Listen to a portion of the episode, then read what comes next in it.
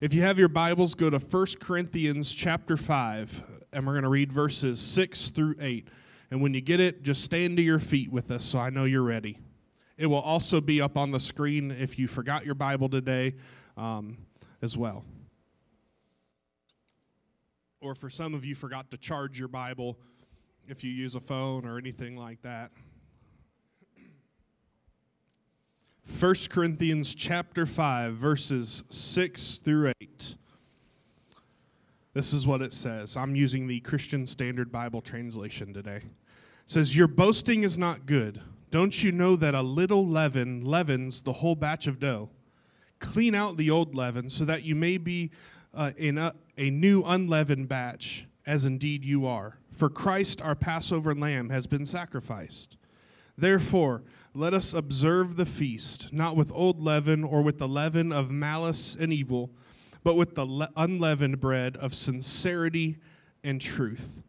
Heavenly Father, we pray that you would just add your blessing to the word today, God. Speak to our hearts and our minds today. Let us leave here different than what we came in. In your name we pray. Amen and amen. You may be seated.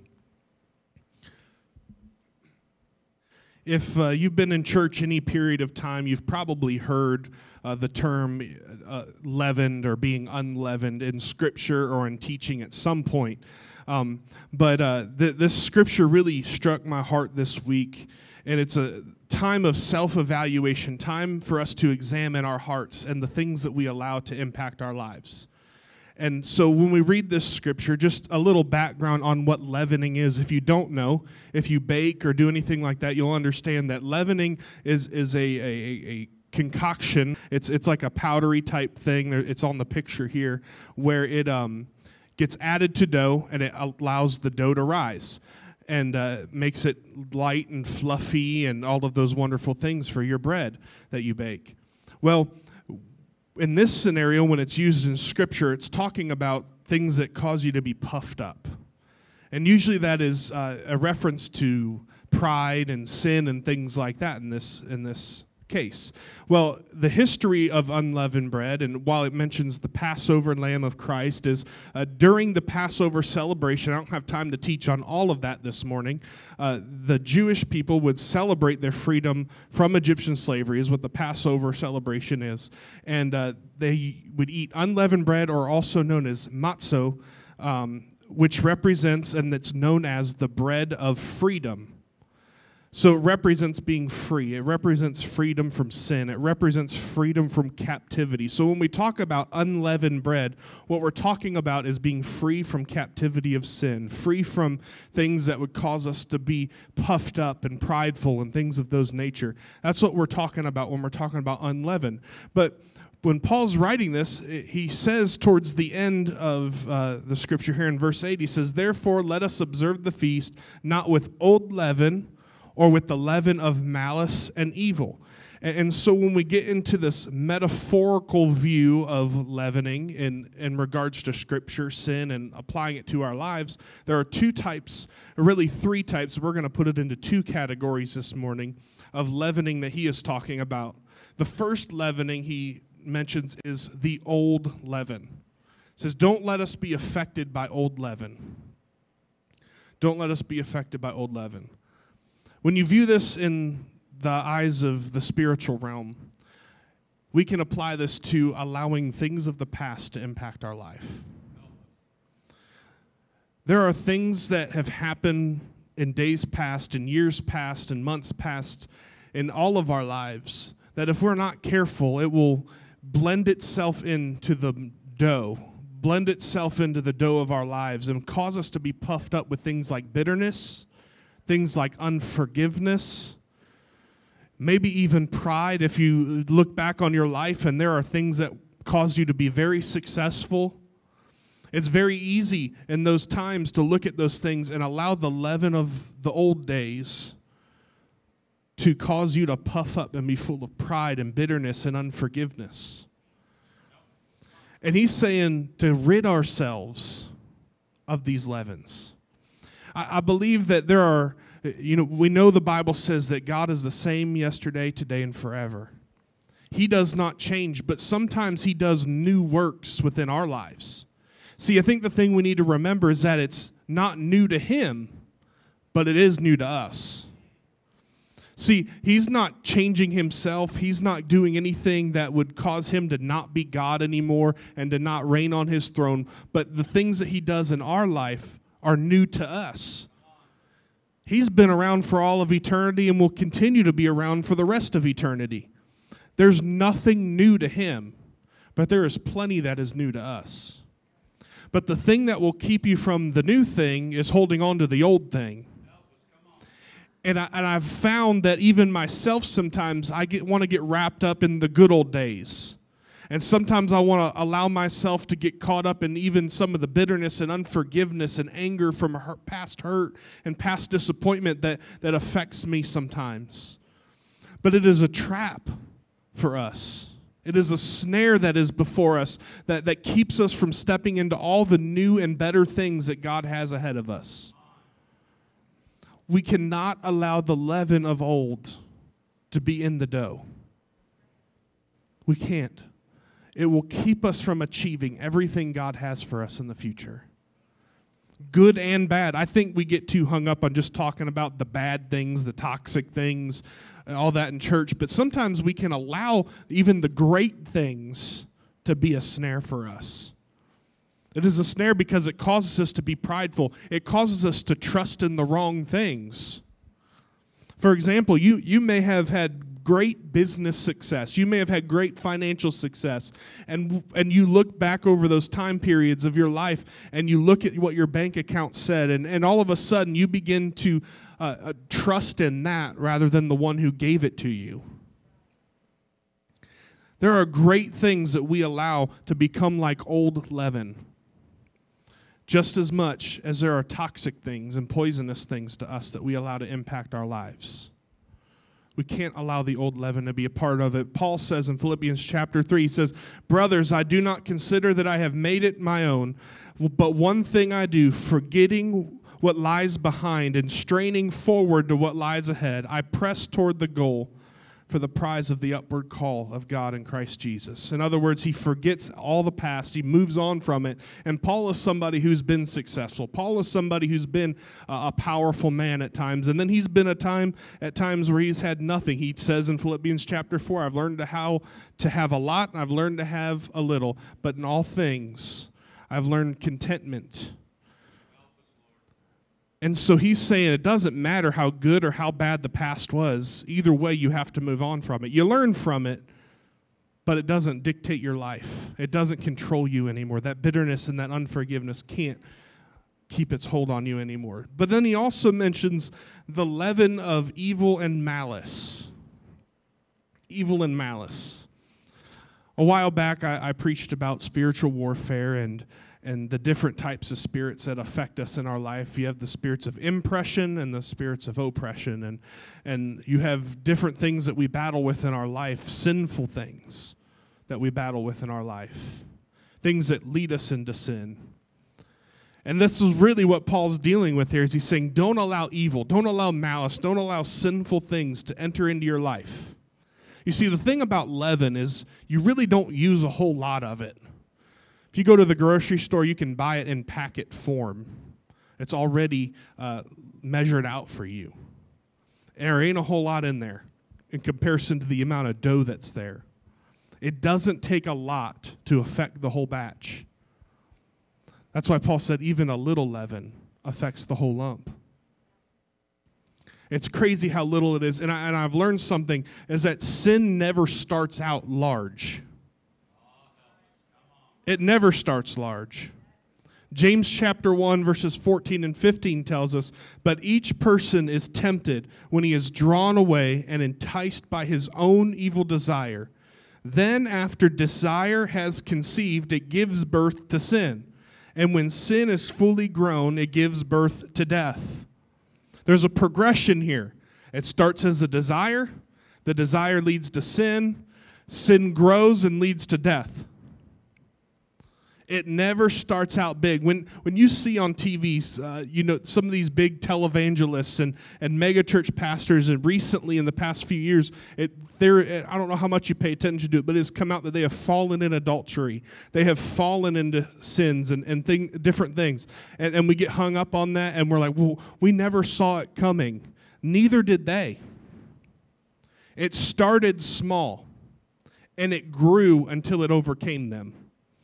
It was little bits at a time. If they would have seen it as the full-grown monster that it was, it probably is a higher probability that it would not have led to death for them. It starts as a desire. And I want to teach on this for just a second here.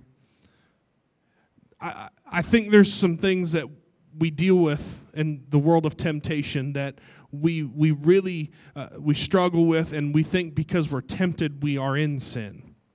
No, temptation is like the warning alarm that, hey, you need to do something before it leads to sin. When you are tempted, that is your sign to go into battle against sin. Because you have a desire for something doesn't mean that's who you are. Let me enter this into the more recent events of our world today. There are lifestyles, there are desires of the heart that are not of God that are very active today. The traditional biblical view of marriage is, in some respects, being thrown out the window. And listen, I love all people with all my heart. I really, truly do. But when you understand the Scriptures and you understand God's Word, you're able to help navigate those things a little bit better. You're able to navigate those things in love. You see, your desire doesn't change the truth of God's Word. Our desires take us away from God's Word. And so when we see this and people feel this, like, well, I feel like I might be a different gender than I really am, or I feel like I might be in love with the same gender, the reality of it is just because that's your desire doesn't mean it's right. We can't do what just makes us happy. We need to do what makes us holy. And I mean this with all the love in my heart. I really, truly do, because I love all people. I really do. But I want all people to live in truth. I want all people to live under God's blessing and according to His Word. That is the desire of my heart. And so I never beat anybody up. I will never sit and belittle somebody because they struggle with a sin that I don't struggle with. But there are people who struggle with these desires, and they think it's just who they are. In reality, they're facing a temptation and a desire that is not of God, and they have to learn how to fight it. But they will never learn how to fight it unless we as believers and we as a church know the truth well enough and can operate in an atmosphere and an attitude of love that guides them through truth to lead to repentance. I know that's like really rocky ground to tread on. That's really a hard place to teach on. And it's a place that we'd rather just put our foot down and say, no, it's sin, it's evil, get away from me, don't look at me. But what if when you were living in sin, people treated you that way? Your sin might look different than other people's sin, but it's still sin. I love all people, I do. And it's because I love people that I want them to walk in truth. And so when we look at desire, when we look at temptation, we have to understand that that is where the real battle is waged, and that is the front line of the battle, and that's where in our lives we have to defend ourselves and put up guards in our personal lives that keep us from it conceiving into sin. You have to kill it while it's just a desire, because as sin grows, it grabs hold of you. It gains strength over you. It gains power over you. And it leads to your destruction. So when he says, get rid of the leaven of evil and malice, don't allow that in your life, we can also apply to what's written in James chapter 1 and start out that when we begin the desire, when we're dealing with the desire and the temptation, that's when we need to attack it the most. That's when we need to stand our ground and fight in our lives. And deal with it while it's just a small thing before it gets out of control and becomes a big thing. That's how we fight the leaven of evil and malice, is deal with it before it grows. Because as it grows, it becomes nearly impossible to defeat. Jesus warns of leaven himself. So not just Paul writing in 1 Corinthians, but as I begin to study this, I begin to look in the scripture, and Paul warns about three different kinds of, or Jesus rather, warns about three different kinds of leaven through the gospel messages. In Matthew 16:6, he warns of the leaven of the Pharisees and the Sadducees. And in Mark chapter 8, verse 15, he warns again of the Pharisees, but also the leaven of Herod, or in some translations it'll say the Herodians.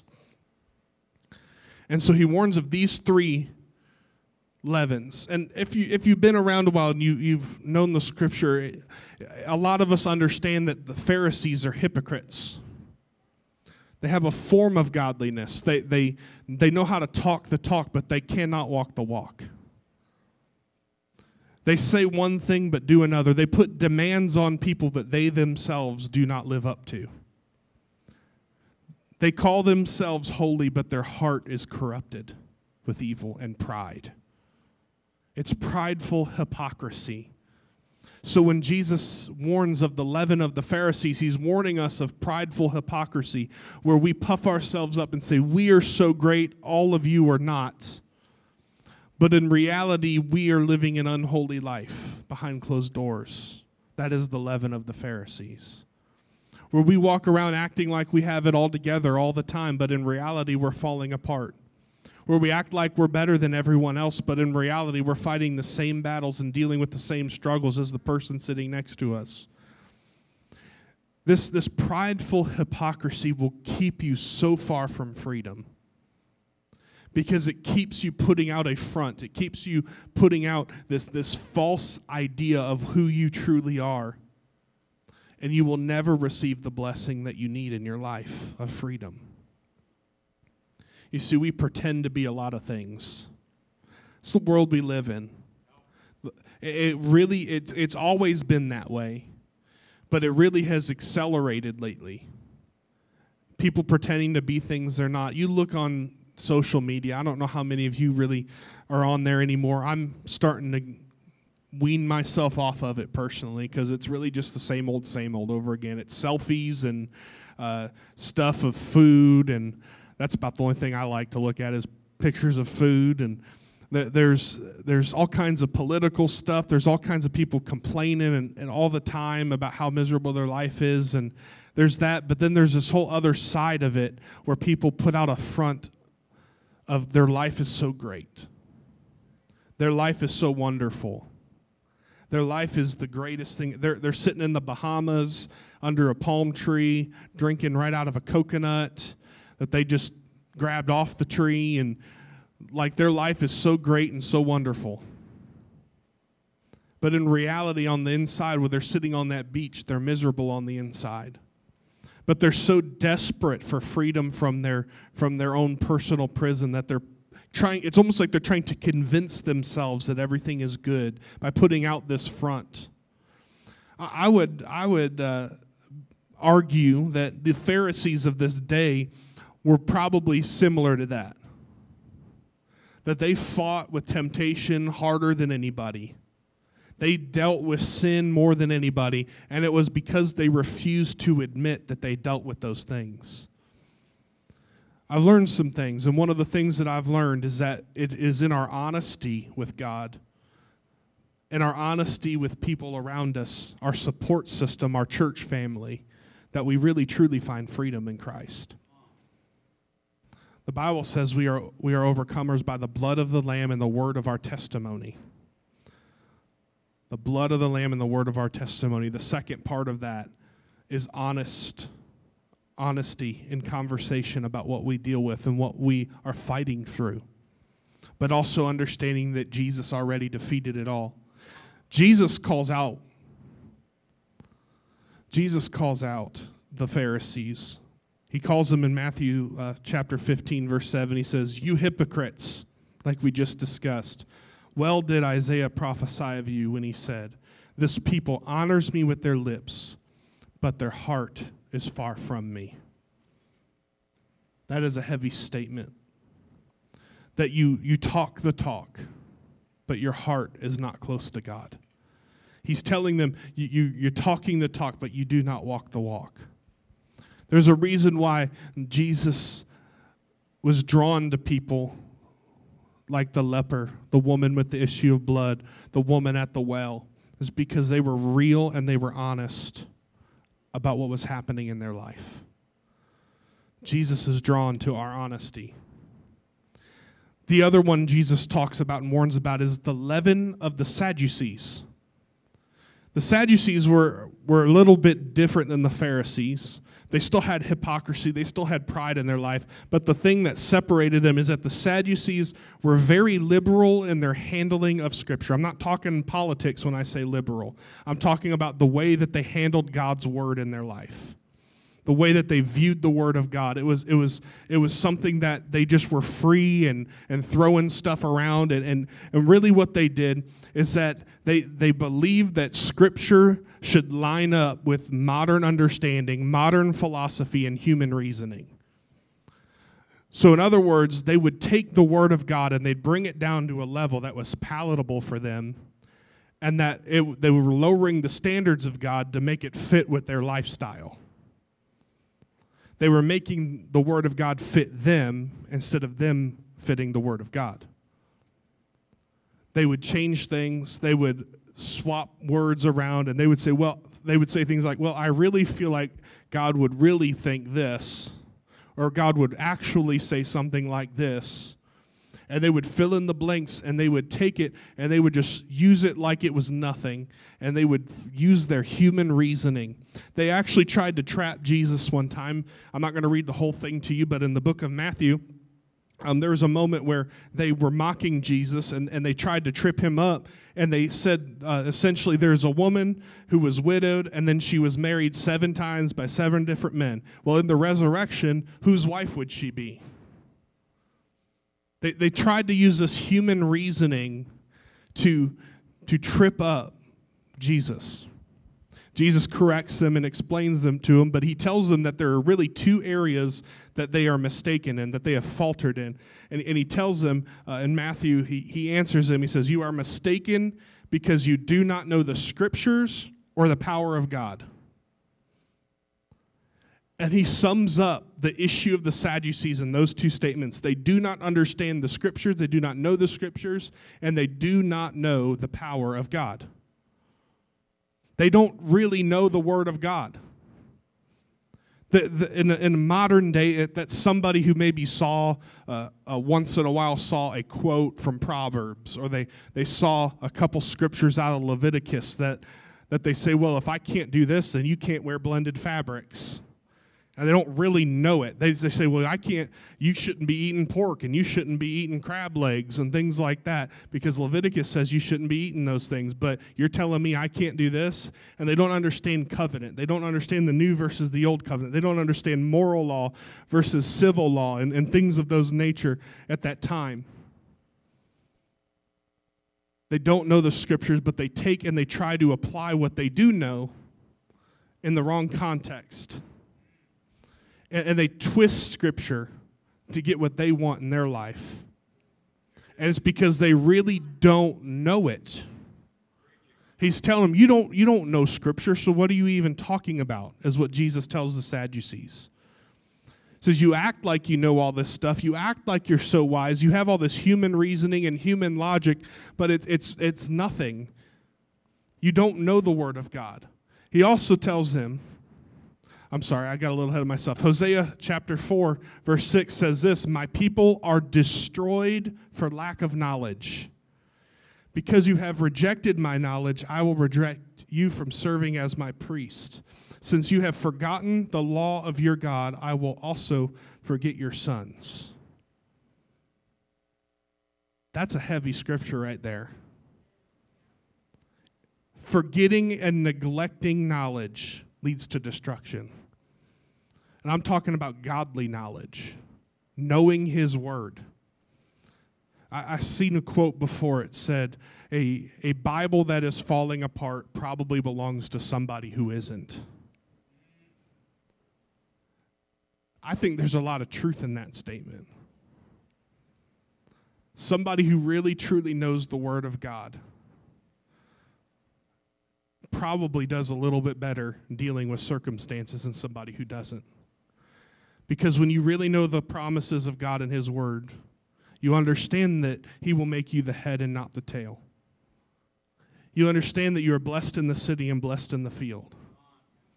You understand that what Psalm, I believe, 91 says, that he will command his angels concerning you. When you know those truths, when you know the teachings of the word and how to live holy, how to honor God with your life, you don't get trapped up in sin as easily. You see, it's for lack of knowledge, it's lack of understanding of what God's word says that we find ourselves in trouble most of the time. I've talked with people who have said, well, I just didn't know any better. And it's because oftentimes they're a new believer, they really just haven't put the time in. But then there have been other people, it's like you've been in church for 50 years, and you're telling me you didn't know any better? You'd never took the time to read the word? And I'm not trying to condemn anybody or beat anybody up over it, but if you feel conviction, then you feel conviction, and maybe it's time to get in the word. But like, it's the same problems over and over and over again. And I tell people, like, you know what the Bible says, right? They say, oh, no, I never knew that. And it's been a long time that they could have read and understood. I'm not talking about the new Christians. I'm talking about people that know better and should know better. You will find so much freedom in knowing God's word. Don't ever lower or reject the teachings of God because they are too hard to live or understand. I encourage you today, seek knowledge and understanding. The next thing Jesus implies in the scriptures that they do not know the power of God. What it's talking about is an experiential knowledge, and there's things that you can know in your head, and then there's other things that you can experience that transform your heart. There's times in my life where I've read the scriptures, I've been in it, and I've read it. I'm like, I know this concept. I've read it 1,000 times. I know it in my head, but it's like it doesn't really truly click to you until it happens in your life. For example, we talk about tithes and offerings. I'll use this one. Malachi chapter 3, verses 10, 11, and 12 will teach us about that God blesses us when we're faithful in our tithes and offerings. I knew that, but I didn't really understand that the power of that until I got into my adult years and God began to send blessings. And he told me it's because of your faithful obedience that you got this. I didn't understand certain things of Scripture. I knew it. I knew what it said. But I didn't know it in the sense of experience and understand the power of God in that until it happened. That's what he's talking about. It's like, yeah, like even the stuff you do know, it's like you still don't really understand the power of God in that. Like there is so much to be experienced with God. It's not just reading for the sake of reading. It's not just knowing for the sake of knowing. There is transformation and powerful things that happen when you know the Word of God. You can begin to have an experience of knowledge. It's like being in school and you being taught the concept of gravity over and over again in a science class, and then you understand it when you drop something and it hits the ground. Like, oh, that's what that is about. That's what that means. These Sadducees, there's a reason why they're sad, you see. I used to hear that all the time in Sunday school. They did not understand the power of God, and so because of it, they missed out on everything that he had to offer. 1 Corinthians, there's a reason why Paul says in 1 Corinthians chapter 2, verses 2 through 6, he says, "And I, when I came to you, brothers, did not come proclaiming to you the testimony of God with lofty speech and wisdom." In other words, human wisdom and human reasoning. It says, "For I decided to know nothing among you except Jesus Christ and him crucified. And I was with you in weakness and in fear and in much trembling. and my speech and my message were not in plausible words of wisdom, but in demonstration of the power of the Spirit, so that your faith might not rest in the wisdom of men, but in the power of God. Yet among the mature we do impart wisdom, although it is not a wisdom of this age or of the rulers of this age who are doomed to pass away. In other words, Paul is saying, I came to you with a demonstration of power and the word of God.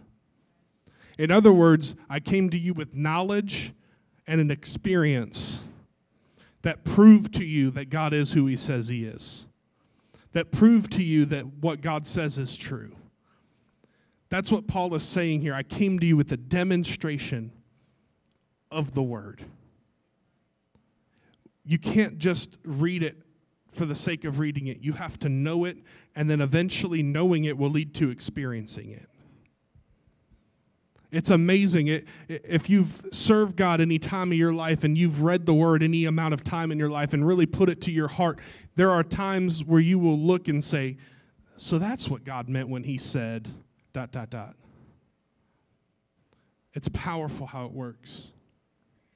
The last leaven here, and then I'm going to close. The leaven of Herod, or Herodians, depending on the translation. This one's kind of crazy. This is the corruption of political agenda. I'm not a politics from the pulpit kind of guy. I'm not. But what I will tell you this is we should never manipulate the spiritual to influence the political. We rest on the truth of God's word. We should vote according to the truth of God's word, but we should never allow the two to corrupt. The political should never corrupt the spiritual. We should never allow, we should never use God's word to promote our own political agenda.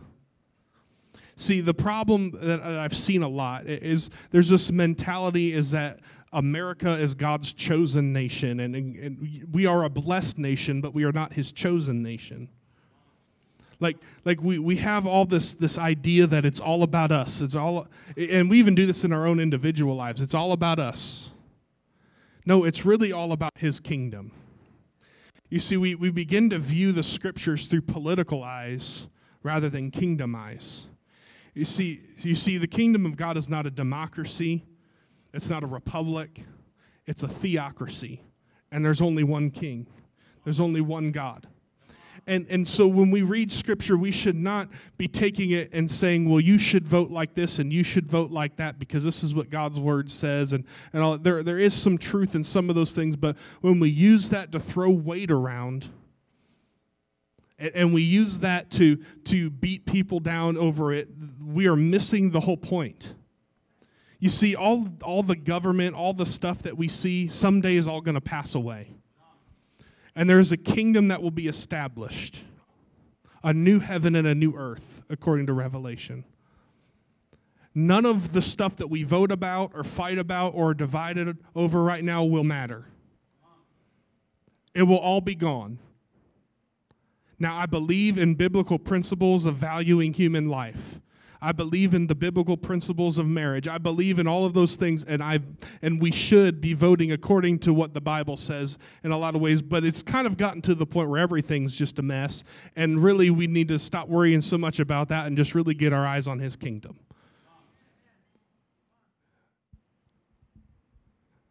We need to view Scripture and view God not through the eyes of a Democrat or a Republican or a Libertarian or whatever Tea Party or whatever other thing is out there, but we view it as a citizen of his kingdom. Understanding that he's really, truly the only one that sits on the throne. He tells us in his word that anybody that's in authority has been placed there by me. I've allowed them to have this position for a reason. And it's to bring his kingdom to come. Like, we get so caught up in like protesting things and getting all worked up about certain things. And you know what? There are biblical things that we should stand for, and we should stand for truth. And I don't have time to really get into it in depth. But we get way too hung up on it. If we just would go into the world, preach the gospel, and make disciples like Jesus said, the rest of that stuff would work itself out. Like I mean, really, truly think about that. We're trying to legislate a change of heart. If the laws worked that powerfully, there would be no crime. There would be no crime whatsoever if laws had enough power to change the heart of man. All they do is help steer us and give us motivation to not do the wrong. And I'm all for law and order. I'm just trying to make a point here that we get so hung up on those things that we miss the true power of God's word and the transformational power of his spirit. If we would just work to preach the gospel and make disciples, we wouldn't have to worry about any of those things because everybody would be in line with God's word. If we would put more focus on that, we would see some real, true world change. So I don't like to get caught up in political discussions because I really feel like it's a waste of time in a lot of ways. That's me personally. I love freedom. I love all those things. But me personally, I won't really talk about it much because I believe that really what it comes down to is this law and this kingdom and this theocracy. And so I stick to this. And if things don't line up, well, I also understand that the Bible says that there's coming a day when itching ears will hire their own preachers to tell them what they want to hear. And there's always going to be corruption. There's always going to be things that are wrong until Jesus comes. So let's not be leavened with the leaven of Herod and get so hung up on those things. And so many people lose sleep over this stuff. And every 4 years we fight. And we argue, and we hate each other over these things. It's so divisive, and it's such a distraction from what God's put us on this earth to do.